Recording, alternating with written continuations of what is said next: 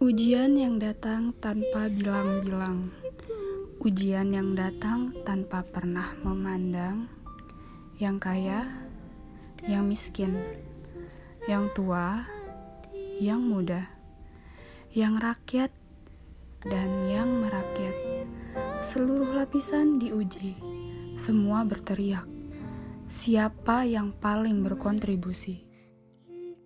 Lalu, di tengah ujian, muncul satu pertanyaan.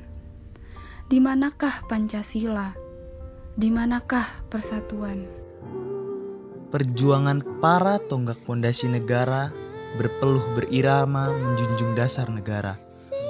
Pengamalan yang diharapkan sempurna, namun selama 75 tahun masih dilukai dengan sifat ego para masyarakat yang tak menilai baik harga persatuan. Ujian bangsa hadir sejak berbulan lamanya, menginginkan saling bahu-membahu dalam penyelesaian masalah. Langkah nyata yang jelas bisa kita perjuangkan bersama adalah tetap jaga jarak, jaga persatuan demi negara yang satu. Bersatu mengatasi pandemi dengan pengamalan Pancasila.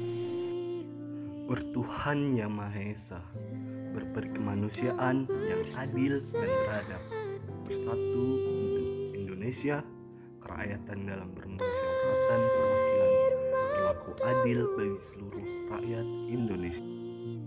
Saya Indonesia, Saya Pancasila. selamat hari lahir Pancasila ke-75 tahun.